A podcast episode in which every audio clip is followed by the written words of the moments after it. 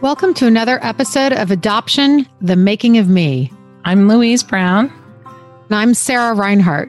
Make sure to find us on Instagram, Twitter, and Facebook as Adoption The Making of Me podcast. You can also find us at our website, adoptionthemakingofme.com. And please remember to subscribe, share, and review wherever you get your podcasts. Thank you. Hello, Sarah. Hello, Louise. How are you doing Here, today? I'm doing all right. I have a little bit of a scratch in my throat, so I've got to I've got to jump on it and get some ginger tea and uh, yeah. Hence why we're not recording neither or not uh recording video. So, we're recording sorry, video. Folks. We're both a little hazy. Sorry, but t- YouTuber. Tis YouTube the season. People. Yes. Plus, it's a no makeup kind of day for me. Me too. I, I enjoy these days of no makeup and no, we can just be under our blankets. Gosh, we sound old. we're we're doing the uh. holiday cuddle or whatever that's called. Yes, we've both got our dogs next to us. Yeah. Woody and Gracie. Well, I'll tell you the good part about that is the reading under the blanket. Well, this this book gets better and better. Oh my gosh. It's this particular section really affected me. I definitely um had emotional reaction to it. Yeah, I want to hear. Well, and we're just to remind people, we're reading The Mistress's Daughter by A.M. Homes. We're in section five. We're just kind of taking it section by section, so there's no official. But yeah, so we're right now we we're starting today with her first meeting of Ellen, her birth mother, and it's really sad to look at how damaged Ellen is. She's stuck in time, kind of, you know. But also AM, just her observational, you know, she's so of our era. And it just reminded me of uh, like she said, she looks like someone from another decade, a woman who believes in glamour, who listens to Burt Bacharach and Dinah Shore to cheer herself up. I suspect this is the way she must have dressed when she used to meet my father, probably also in hotels, but now she's 55 years old and a lot has been lost to time it just paints a picture of I can picture her walking in exactly what that is. Yes. I mean, it's and they and like you said in the last time they're meeting at the plaza at the oyster bar, which is mm-hmm. another sort of fantasy thing, right? Right. It's all Ellen's fantasy and of not, you know, like both of her parents kind of project onto her without really seeing her for who she is, but more for who they think she should be or I don't know. You know what I mean? Yeah, it's like she's a little kid almost, like fulfilling these little meeting here and this is, you know, it's where tourists go. And kind mm-hmm. of kind of like where you take your your daughter, you know, for a little thing when she's 10 and in a little day or something. I don't know, it just it felt weird to me. It was like that would be such a weird place to meet your birth mother. Very strange. The whole thing and then I just like how AM says, is this the difference between what one is born as and what one becomes? Hardware versus software, nature versus nurture. I thought that was yeah. kind of a profound. She has a she has a bunch of them. I mean, here she is when she's going in. I get this part just, you know, and I know you do too. I recently saw my bio family, and there was a little poignant things. I was like, oh, that's how I feel. Like kind of you know, you're this grown up person in our lives. We know how to dress. We're, you know, successful in our realms. We feel confident most of the time, these kinds of things. And then you go and she's like, I would like to go as myself, not my best self or average self, but my worst self. In the end, I dress up, which mm-hmm. made me mm-hmm. laugh because yeah. that's what I would have done. I am once again compelled to try to make a good impression. In some fantasy of my own, I want to see her I want her to see how well I turned out, want her to be proud of me. Yeah. But, I mean, obviously she's turned out amazing. She's this like, you know, successful, famous author, but you still feel like, oh, I, I'm going to dress up. I need to. Well, it's just so primitive, you know, and that yeah. is, there's a, a few things she said. I mean, you kind of said this, but she says, invisibility is the thing I live in fear of. I implode, folding like an origami. I try to speak, but have no words. My response is primitive, before language, before cognition, the memory of the body. Oh, that's great. I mean, I read it, but just you saying it, it that's even more beautiful, actually. and, you know, and the whole meeting between the two of them is all about Ellen and Oh my God. I know. You know, that just it's so Oh, she is, she is stuck in the Burt Bacharach era, ordering the lobster, dipping it in butter. Oh, I thought that was so weird. Like here sits your daughter who I couldn't eat. You know, like I mean? who you have never, you know, who you gave up and obviously it traumatized you, traumatized you giving up your daughter. Yeah. And you sit there eating lobster like like this is a, you know, a regular this is your monthly outing together. You know, it's almost like as if yeah, it's very odd. That's, She's very disconnected and in, in from reality. That's know, actually when I saw how sick from reality. Yeah, that's when I saw. I wouldn't say sick, but that's how when I saw how traumatized she was because it was so odd her behavior. And obviously, you know, I AM has talked about it in the book prior to this, but that there was an indication, an implication of Ellen's sexual abuse by her own stepfather. So yeah. She's, you know, and people that suffer that kind of abuse, often if they don't get help, then they're stuck in time. In, yeah. In that childlike, and that's what Ellen strikes me as someone who's very, very childlike. Yeah. As a defense mechanism, you know. So it's really sad. And in fact, at one point she asked AM to adopt her. Oh my God. Which is okay. the most bizarre. bizarre. But before we jump there, there was one thing that when AM gets back together with her friend who's waiting for her, the friend says, What would you have liked from her? And AM says, Literally, I would have liked it if she'd looked at me and asked, Is there anything you need? Anything I can do for you? Anything you want to tell me? Mm-hmm. And then she says, Did you make a plan to see her again? I like this part. No, I will never see her again. Somehow I know that. Yeah. Just like, that's it. It was so disheartening to her. And I do like how she had a friend waiting. I would have done that. Yeah. I, like, I could picture you and I waiting for each other. How'd it go? What's going on? But if I only felt, I'd known you when yeah. I met Tilda. I, you know. Uh, oh, I know. I think about that. Wouldn't it have been so much better to like have someone to kind of come back and just. Yeah, I didn't because I yeah I didn't have any. I had one adopted friend that was, I mean that I that I had a few adopted friends, but anyway, yes. I have to tell great. you that my few adopted friends I did have when I met my bio family the first time were the people who least wanted to talk about it. How's that? Like I am trying to think if that was my experience. I had one in particular, and we were very close. And it, now I'm looking at it's not like her fault or something. Look where we are now. I mean, look mm-hmm. how long it's mm-hmm. taken me to talk about. she wasn't even really curious. It, it was that weird kind of scaring you type of thing. Like, oh, I wouldn't do that, you know? Yeah. It's, yeah. It's interesting. I, I, was just reflecting to see how it was, you know, I, anyway, I don't remember, but yeah. So yeah. then we jump into where she, you know, then Ellen calls her on Valentine's Day. She's angry because oh, yes. AM didn't send her a Valentine. I mean, it's just. Yeah, like a child. Like who sends like a, a Valentine? Child. I don't even and send then, my you know, husband a Valentine. You don't, and she says, You don't take good care of me. You should adopt me and take good care of you. Like, this is just weird. Oh my God, poor AM having to go through that, you know, without, and there's, and nobody for her to talk to probably about it.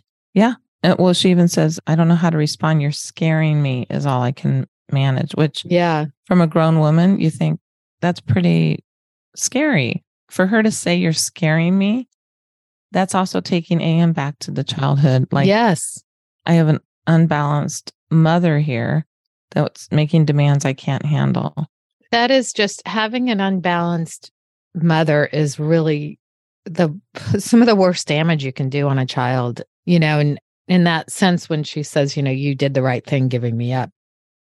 Yeah. I mean i don't you know. The way she said it the one i like how you know how we interviewed her so we kind of know her voice now? Mm-hmm. not just her reading when she says you absolutely did the right right. i could hear her saying it but you know, here's the thing is because I often think about this, you know, about my own birth mother yep. who also was adopted, you know, and forced to give me up. She didn't want to give me up. And I I think about, you know, that damage if she had been able to keep me, that damage would have been a lot less and things, you know, I don't know. You know, we don't know we don't things know. have been better. Like had Ellen kept AM, would it have been a different scenario? Would she have been more healed? It's just it's an unknown. I had a um it's funny you bring this up, Sarah. Last night I had a very deep conversation with my husband after reading this, just about this. And I was I found out new information, not really new information, but more facts pieced together on my last visit with my bio family on my mom's side. Mm-hmm. And I have always known in the last, you know, 20 years or so that that my birth mother had me in the hospital at least 3 or 4 days with me in the Right. room, this kind of thing. And then I didn't really realize she had more support than I thought. You know what I mean? Offered, you know, people offered to help her and her family to keep me. And she was working and she was very young. So it's not like she was making a lot of money or anything. But she still chose, she chose to give me up. And it was the first time ever that it hit me where I was angry at her. you know? Yeah. desperately wanted me to be raised in a healthy family with a father, which which I ended up getting this wonderful father and a very healthy family. But it still upset me in a different way than uh, someone's making Well, me cry now. It was very much like, why didn't you like? I was telling Bill last night, like, why wouldn't you want to keep me after you had me for four days? I can't imagine handing Jack over anybody. I wouldn't even let the nurse take him. You know.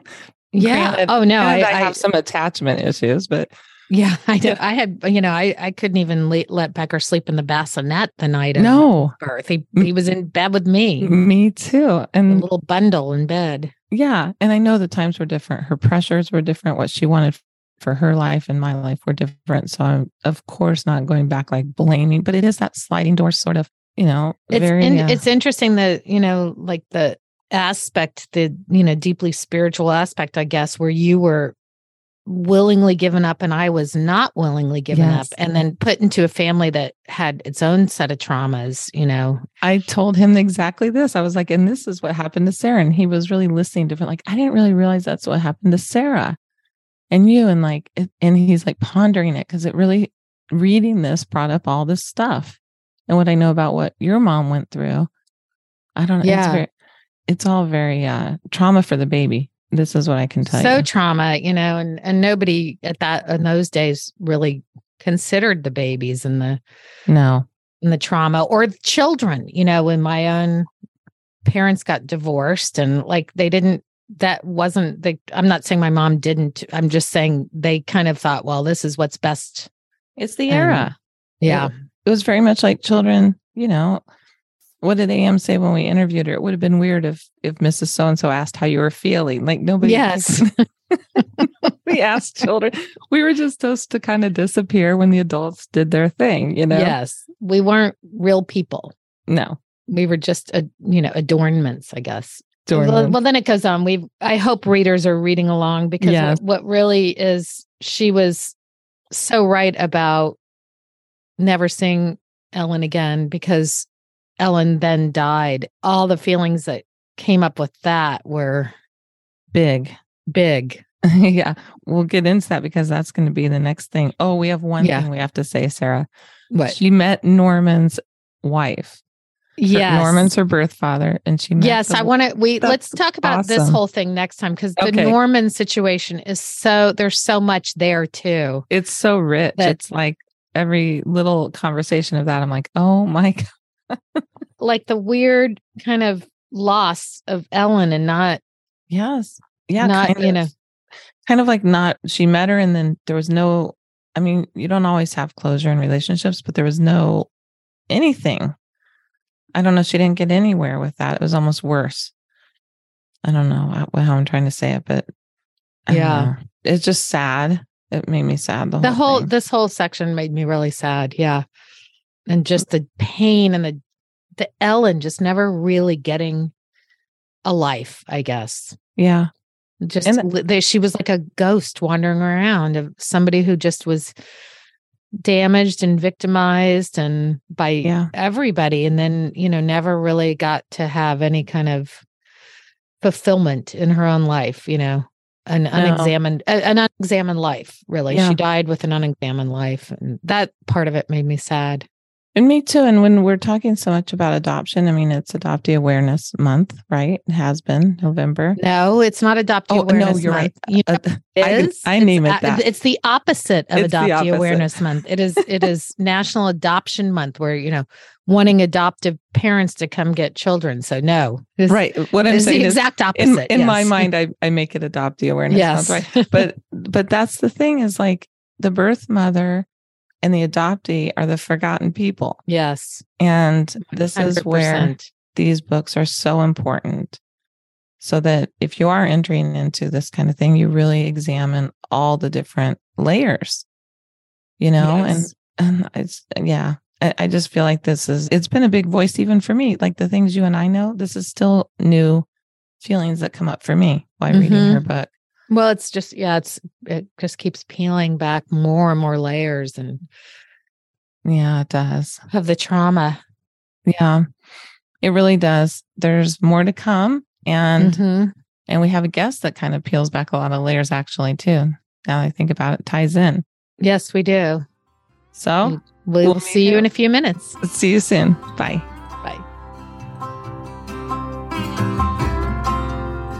Hey, we just want to give a shout out to all of our Patreons to say thank you. We are so grateful for your support and can't thank you enough. We're so close to being able to bring this podcast to you weekly. We just need a few more Patreons to get us there. So if you want to be one of those that pushes us over, we'd love it. You can go to patreon.com and search adoption, the making of me. So many people have reached out wanting to be guests, and coming to you weekly will give voice to adoptees that want to tell their story. Your support will help us get there. Any amount is appreciated. Thank you. Here we are again with another guest. And today, our guest comes originally from Canada and then from Austin, Texas, now living in North Carolina. And we'd like to introduce Darren Watson to our show. Hi. Hi, Darren. Thank you. Uh, I appreciate you interviewing me, and I'm happy to be on your podcast. Thanks. And basically, just jump right in. Like, what's your adoption story and why are you here? What are you going to tell us about? Okay. I was born in a small farming town in Alberta called Hanna. And that is where Lanny McDonald is from. He's a Hall of Fame NHL hockey player and also Nickelback is from there. Don't hold that against me. If, I was born in July of 1970, and my mother at the time was 16 and the home environment wasn't safe for a baby to be brought into. And so I was relinquished at birth. And then I was put in foster care for nearly seven months. And then my adopted parents lived in Northern Alberta and they, they came to get me in February of 1971. So I lived in a small town called Peace River uh, about 300 miles north of Edmonton. And my parents had my sister before me. She was born from them. And she and I were only seven and a half months apart. And so I grew up in Peace River. And I had some questions when I was young. Uh, my parents would tell me about my adoption story as early as three years old. And when I was six, we went to Hanna for a visit and I saw the hospital where I was born. I, I, remember seeing the name of the doctor. He had a parking spot with his name on it. And we went to a local department store and I bought a small panda teddy bear about 12 inches tall. And I, it was a souvenir for, for the trip and something to remember. And after that, I didn't really have many questions. Did, Did you, you have any siblings? Growing up, I had a I have an older sister who was she was not uh, adopted, but we were less than eight months apart in age. Wait, she wasn't adopted, so no. she was less than eight months, and then they adopted you. Yeah, I was going to ask, how did that come about? They filed for adoption. My adoptive mom had a rough pregnancy. She was in labor for over three days, and so after my sister was born, they decided to file for adoption because they wanted to have a, a son. And my mom didn't want to go through pregnancy again. So when they filed, normally back then it was a two year wait. Right. That's fast. And actually, I they only waited about six months before they got the call that a boy was available to them. So they weren't expecting that so quickly. So right. to have to have you and your sister so close in age. Right. And it was unusual circumstances because my my mom did not stay at home. She owned a flower shop and they called her a Thursday before Valentine's Day and said, We have a boy for you in Edmonton. Come pick him up tomorrow. It's a 300 mile drive. And my mom said, I, I can't because of Valentine's Day. It's my busiest time of the year for my business. So they actually decided to put me on another foster home for a few days over the weekend. And then my parents picked me up that Monday at the uh, adoption agency in, in Edmonton. And that was kind of unusual as well, because normally back then, if you didn't come and get the kid you were chosen for you, you would lose that baby and it would go to another family. So, in that regard, it was a lot of unusual circumstances. The baby factory era of the baby scoop era. yeah, the, the next available. So, when you went to the hospital in Hanna, is that what it was called? Yes. When you were taken there around six. So your adopted parents, they they showed you all of that. So you'd have some of your birth story or feel part of it because you right. saw the hospital. Mm-hmm. That's just yeah. interesting. I thought that was unique. Yeah, yeah. And my parents were very open with sharing whatever information they could. And we didn't talk about adoption that much, but if, if I had questions, they would they would answer as best that they, they could. It was a closed adoption. I knew my first name given at birth, but I didn't know anything else. Did they keep your first name or did they give you another one? It was different. Mm. And how was your relationship with your sister being so close in age? I mean, in general, just you are very close in age. that's a good question. I think because she was less than a year and a half old at the time and I came into the picture, I took away a lot of the attention my parents had given her. So right away, she didn't like me from that aspect. Sometimes we got along, we were expected to get along, but a lot of times we didn't get along. So now we're, we're both in our 50s and we don't really have communication for various reasons. Mm-hmm. So as I was growing up, I felt very insecure inside. I didn't feel I could fit in with the in crowd at school. And so I would, I was very competitive playing sports because I felt in some way if, if I earned, you know, playing well at whatever sport I was playing, it could be hockey, volleyball, basketball, different sports, then I, w- I would get praise. I would feel more accepted. Almost kind of the thinking of feeling like I had to earn praise and approval from others. Mm-hmm. Did you think much about? I know it's different sometimes for men than for young boys and girls. Did you think much about being adopted in your teen years, or? I, I think about that much. I felt another way to fit in. Uh, I started dating when I was 14, and I thought if I had a girlfriend, I would be accepted as well. So I, I dated a lot and I would jump from one relationship to another. And when I was in grade 12, my mom worked for the RCMP Mounties and she went to work support for the Calgary Olympics in 1988. And when she came back, she told my dad she wanted to move to Edmonton. She was of living in a small town. So that summer we moved to Edmonton and within a year and a half my parents were transferred to Austin, Texas for my dad's job.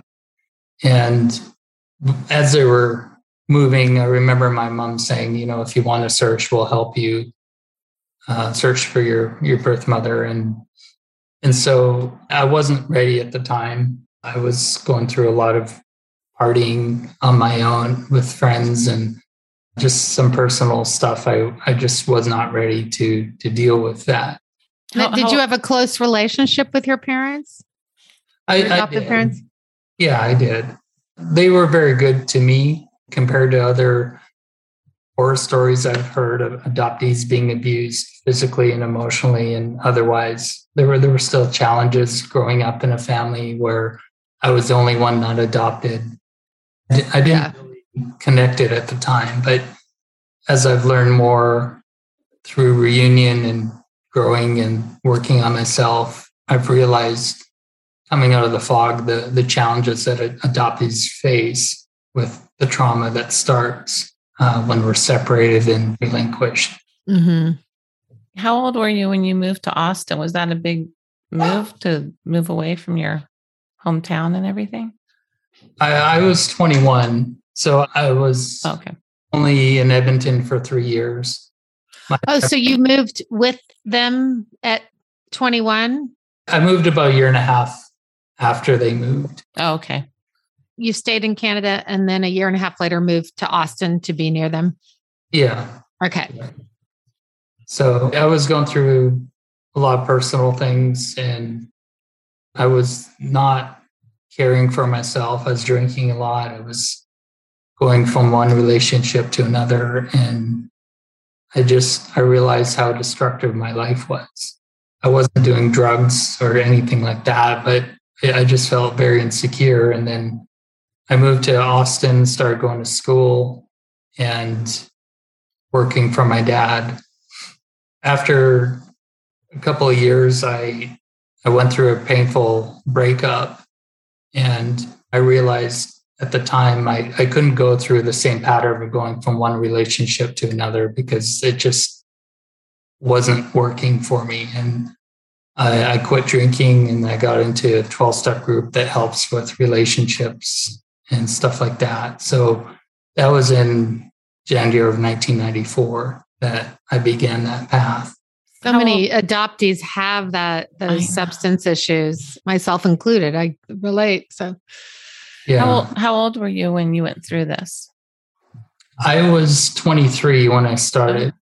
So that was January 1994. Or, er, and then that June, I was seeing a regression therapist at the time. And I had one session where I, I went back to when I was conceived and then I was in my mother's womb when I was born and then taken to foster care. And it was a very powerful session because I could experience everything that had been going on with me at that time. And when I was born, I remember in the session, I was screaming for my birth mother to hold me, and she didn't. All that trauma that was hidden in there uh, came up, and I was able to process some of it. And then when I was taken to foster care a few weeks later, I, I remember feeling terrified. And I didn't know why at the time. And the really unique thing about that session was it was on June 17th. And that was actually my birth mother's 40th birthday in 1994. And I, I hadn't even started looking for her, but I, I just realized later the, the date and how significant that must have been. A huge coincidence. And then uh, a few weeks later, I turned 24, and my adopted mom gave me a copy of Journey of the Adopted Self. And I looked inside the book. She wrote some, a few sentences in there. And I was just, even with all that support from her, my adopted mom, I was just too terrified to read the book. And so I put the book down and I didn't open it for a whole year until I turned 25. And when I started reading the book, I, I could identify with so many things that Betty Jean Lifton had wrote. And I, I thought, okay, this is something I need to do is to start searching. And I didn't know exactly how to do it, but I that August of 1994, 1995, sorry, I wrote the Alberta government to get my identifying information. And on October 2nd that year, I opened the mail and there was an envelope from them. And I went to, I took the envelope and I went to a local adoption support group with uh, Adoption Knowledge affiliates in Austin. And I opened the envelope, saw my full birth name, and I just kept staring at it. Luckily, some of the founding members were there and also a search angel. And she offered to put my information on, on the internet on some search sites. And I, I agreed to it. I was really skeptical. I didn't know much about the internet and I didn't think it would help. But in actuality, it was the right choice to find my birth mother. Uh, I got a call that weekend saying uh, another search angel in Canada had found my birth mother, left a message, and it was actually Thanksgiving weekend in Canada. It's in early October.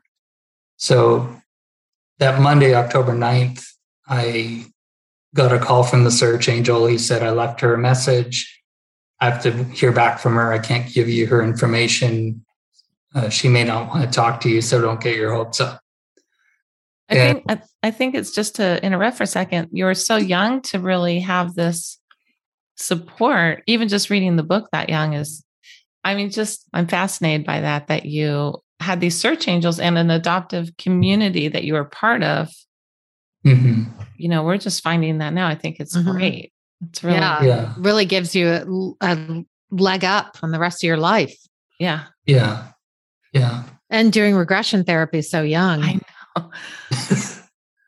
yeah, that, that was quite interesting, the regression therapy. And so after I talked to the search angel, I, I called my therapist, the regression therapist, and she was actually either a birth mother or an adoptee. And we talked for a while. And so after getting off the phone with her, I decided, well, I'm just going to eat. It's getting kind of late, and I was just going to go to bed. And then about nine o'clock Central Time, the phone rang, and it.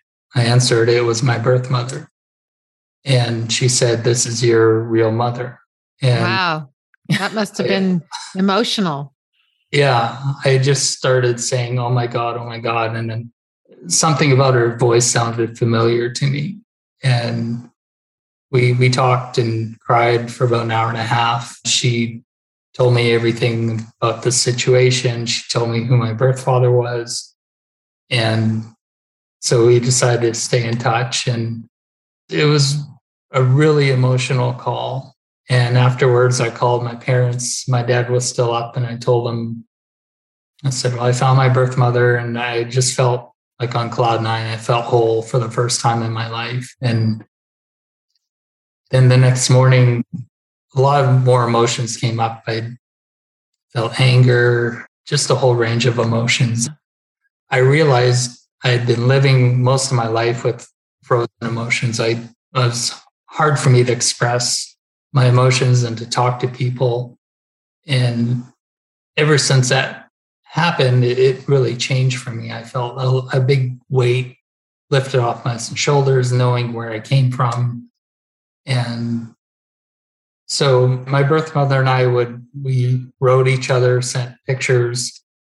And I remember getting in an envelope that Friday in the mail with pictures of her. And I had two younger half brothers and family members. And just staring at all these pictures and reading her letters over and over again for that weekend, just processing. And we decided to call every Sunday and then fax each other or write. And then after a few weeks, I asked her, I said, Well, I would like to meet you. Would it be okay to come up there for Christmas and New Year's?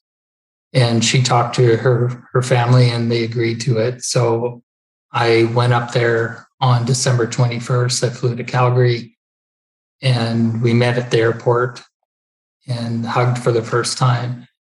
And hmm. When I was growing up, I would watch talk shows and they would have reunions of birth mothers and adoptees. And it seemed every time that I watched one of those shows, I would get emotional and I thought, I want to have that experience. I want to be able to hug my birth mother and thank her and tell her I'm okay. And so that's what I wanted to experience with her. And we stayed at a hotel in Calgary that night in adjoining rooms just to get to know each other. And the next morning we drove to back to the city where she lived in southern Alberta.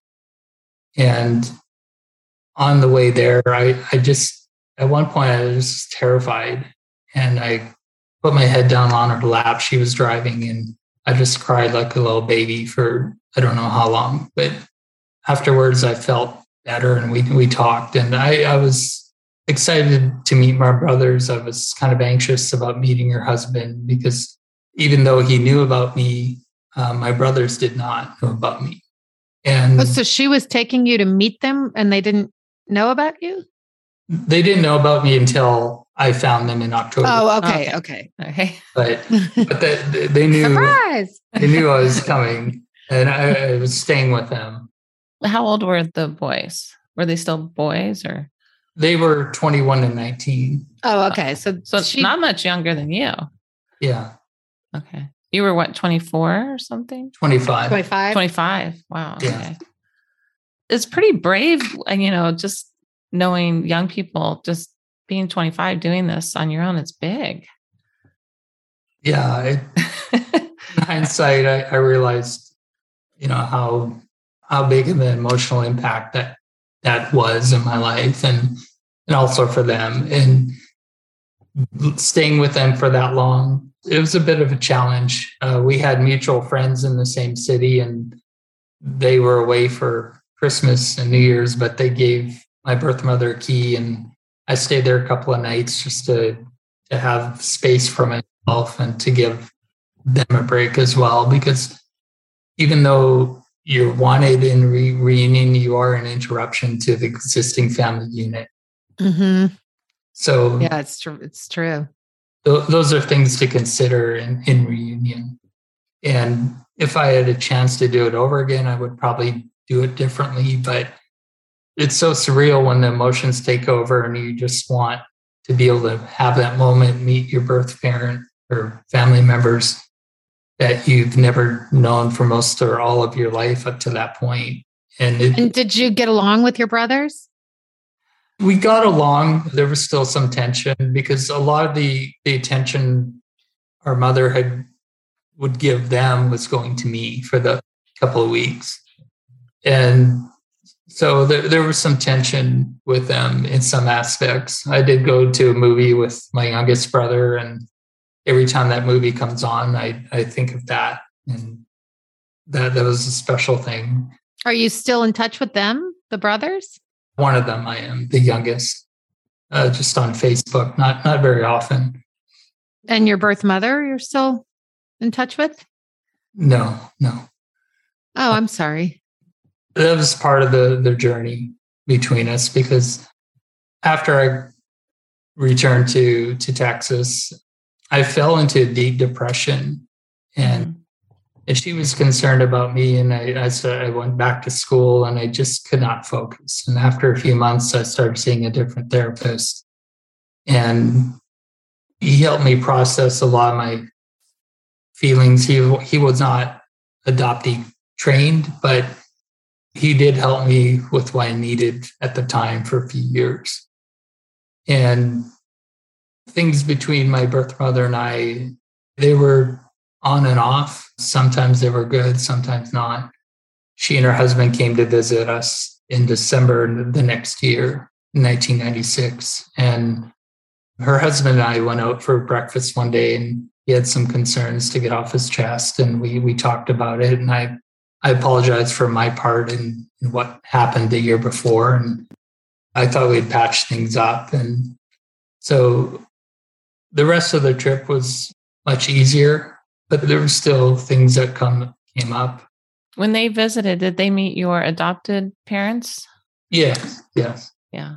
So, and then did your adopted parents realize that you're going through this depression and all these things were happening with your life as well? I didn't share a lot of it with them Mm-hmm. at the time. I shared in the 12 step meetings I was going to, not so much about adoption, but just, Your feelings. yeah, trying to process things. And we even went to the the monthly adoption knowledge affiliates meeting my parent my parents uh, my birth mother and her husband and so that was interesting but then they went back to Canada and then that that spring I met someone in my 12 step program I I would stop dating for for a few years just to kind of get to know myself and uh, I met someone who we ended up being friends but my birth mother seemed to be jealous because I was spending time with my new friend and and not writing her as often as I used to and so I think there were there were some issues that that came up, It's funny the whole reunion thing. You know, we've learned so much from guests that, you know, people think, oh, you're in reunion, everything's going to be really great. But then, yes, that, can, that can be very short lived. And, yeah. and no one really has a, a, I mean, I know you're actually a reunion coach, but there's, there's no blueprint. There's no blueprint. And most people enter it with very little knowledge of what to do. And yeah. And, and I think part of it is you know what society shows is the a happy Kodak moment in a yeah. stage. If adoptees could even get to that, what I've found through my experience and listening and talking to other adoptees, what happens after the initial meeting, that's where the real work comes up because of the trauma is there. The honeymoon stage is gone. One or both of the parties start to pull back, and there's a whole lot of chaos and drama that can go on and I, w- I was in a adoption panel few weeks ago, and one of the participants, he or attendees, he he posted in the chat up to eighty percent of reunions don't work out. Hmm, I didn't realize that number yeah. was so high. It's a high number. Yeah, I I didn't either, and I, it doesn't surprise me. I, I was thinking maybe half of them don't work out, but that can be what is working out. It could be different for many different situations. God, uh, it's just highlights so much the, for lack of a better word, like the loneliness of the mm-hmm. adoptee, right? I mean, just floating through mm-hmm. life as a younger person, really not feeling super connected. Then you, then, I mean, it's just, it's just, it's sad. It is. It is. Because we, I think we have this fantasy expectation of what things will be like possibly when we meet our our birth family and especially our birth mothers and most of the time that fantasy does not work fit reality mm-hmm. and that was definitely the case for me because you know there were t- times during a reunion i thought things would be great and then my birth mother would send me a letter usually several pages and she would be angry and making up things that just aren't happening or assuming things that weren't true. Sounds uh, like she had an expectation or fantasy yeah. of what it would be like as well. I I think that's that's a fair statement. Did you did you find your um I'm sorry to interrupt, did you find your birth father that she had given you the name? Or I did write him, she also wrote him. They're actually third cousins. Mm and they lived about 30, 40 minutes apart growing up. He's a farmer and owns a big farm in, in the area he's in, but he has never acknowledged me. I do have three paternal brothers at, the time when I found him. And I found out later he was going through a, a pretty nasty divorce with his first wife. And, but in 2009, I, I decided one day I just wanted to meet, contact my brothers. So I looked on Facebook and I found three of them with the same last name as my birth father. And I, I messaged one of them. Uh, I sent him actually a Facebook request, a friend request. And he said, wrote back and said, Well, how do we know each other? Here's the story.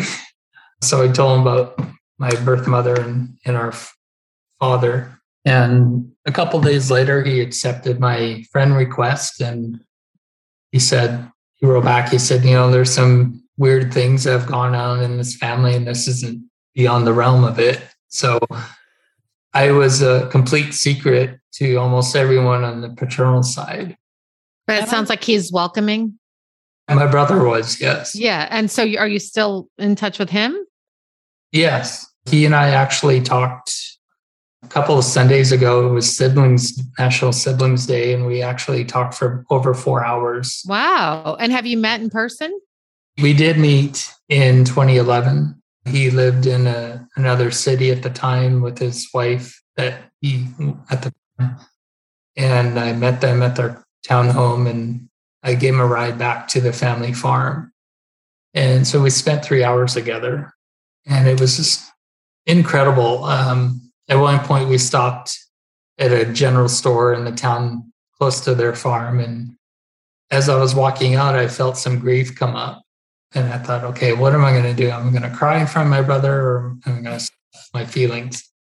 So as we got in the car, I he got in the passenger seat and I I opened my door on the driver's side and I knelt down. I said, sorry, I, I just need a minute. And I cried for a couple minutes and he said, you know, I don't know what you're going through, but it's okay.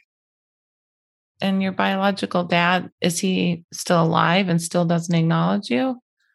Both, yeah. Yeah. I've learned through family members. Uh, I did meet one of his uh, an aunt and uncle and and my the mother of my brothers and some other family members in 2015 and i found out a lot more about my birth father and there he grew up in a very abusive environment and unfortunately he has carried on that mm. to my brothers. My youngest brother he committed suicide that year in november 2015 I, I didn't meet him. I was kind of afraid to because of some things that were going on in his life at the time and and I know that was very painful for my the brother I did meet initially and, and the other family members. Well, yeah, sure. I can imagine. Lots of tragedy.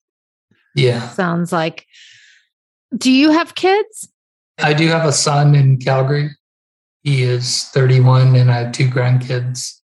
And uh are you close? And was that one of those, you know, when you had your first biological child, like did you have that deep connection like we all feel? Not exactly initially. I, I was an absentee father with my son until he was almost nine.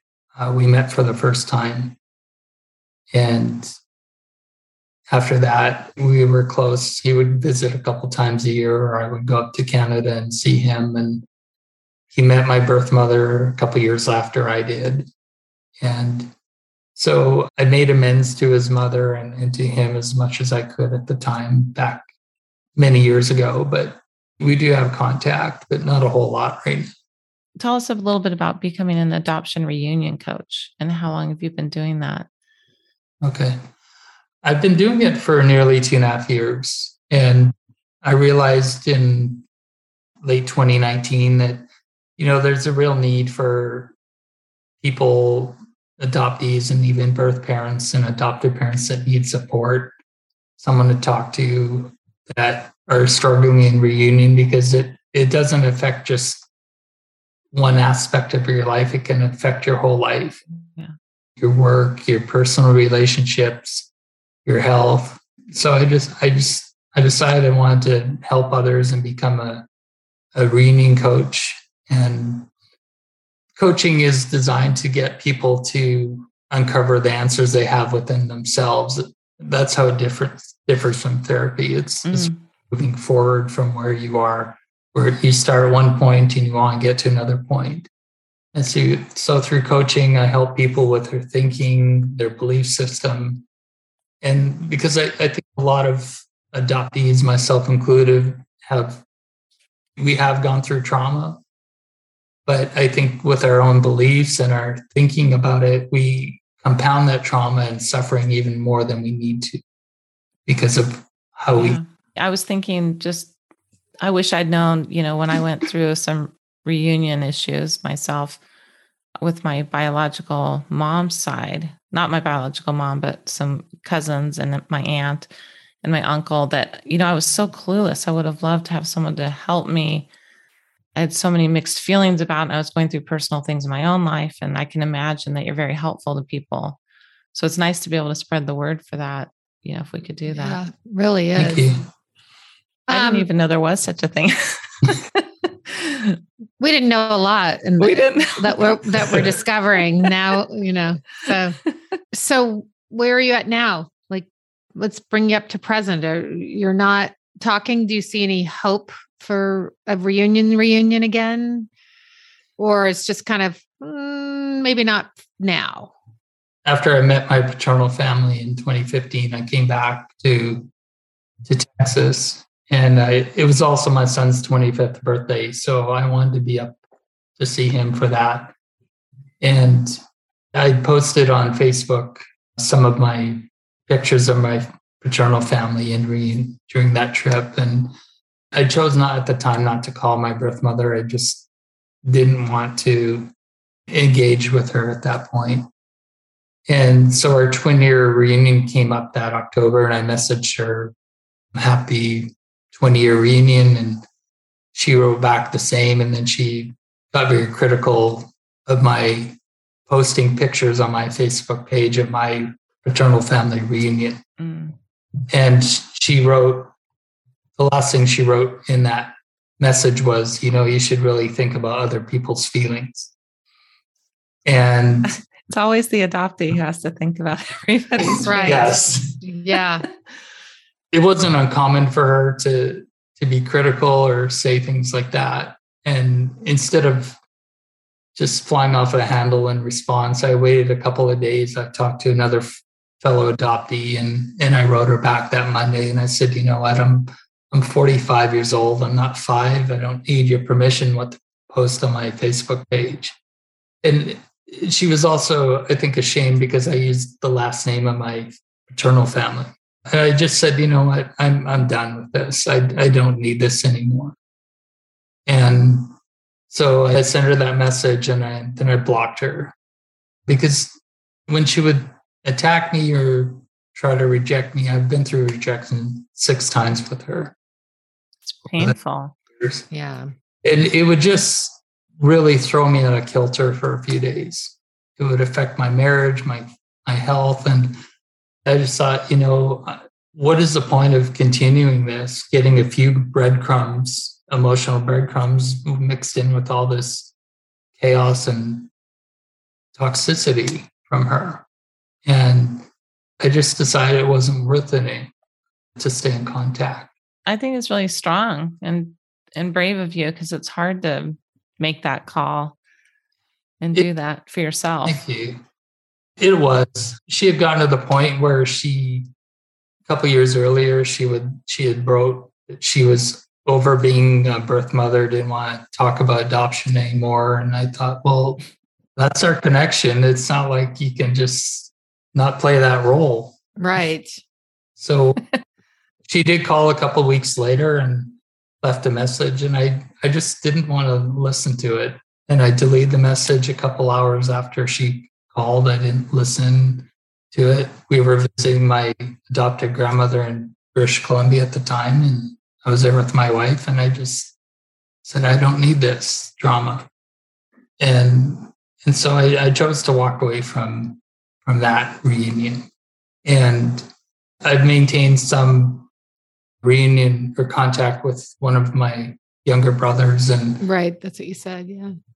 over a year ago one of my maternal brother or uncles messaged me on facebook sent me a friend request and we chatted for about a year and then he passed away this january from cancer.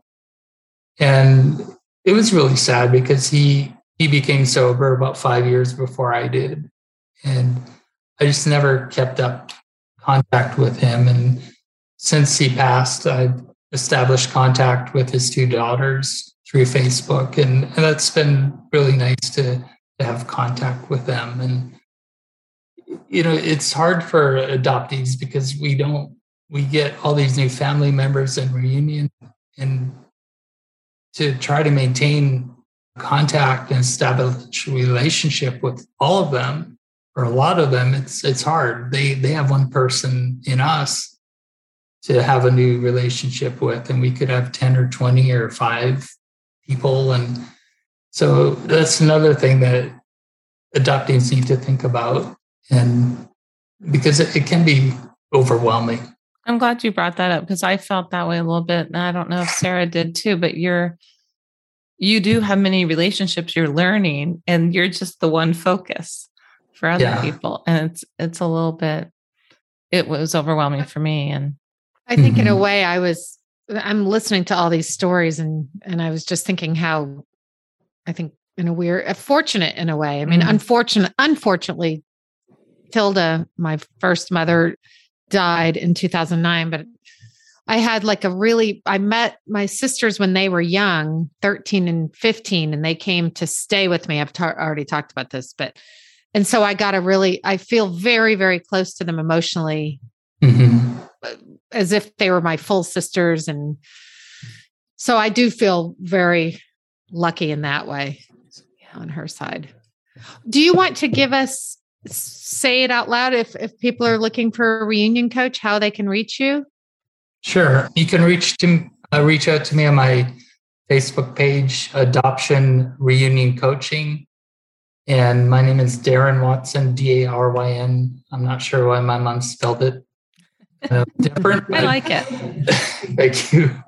I do coach adoptees and also first or birth parents and, and adopted parents because adoption affects up to six and 10 people in, in the US uh, directly or indirectly.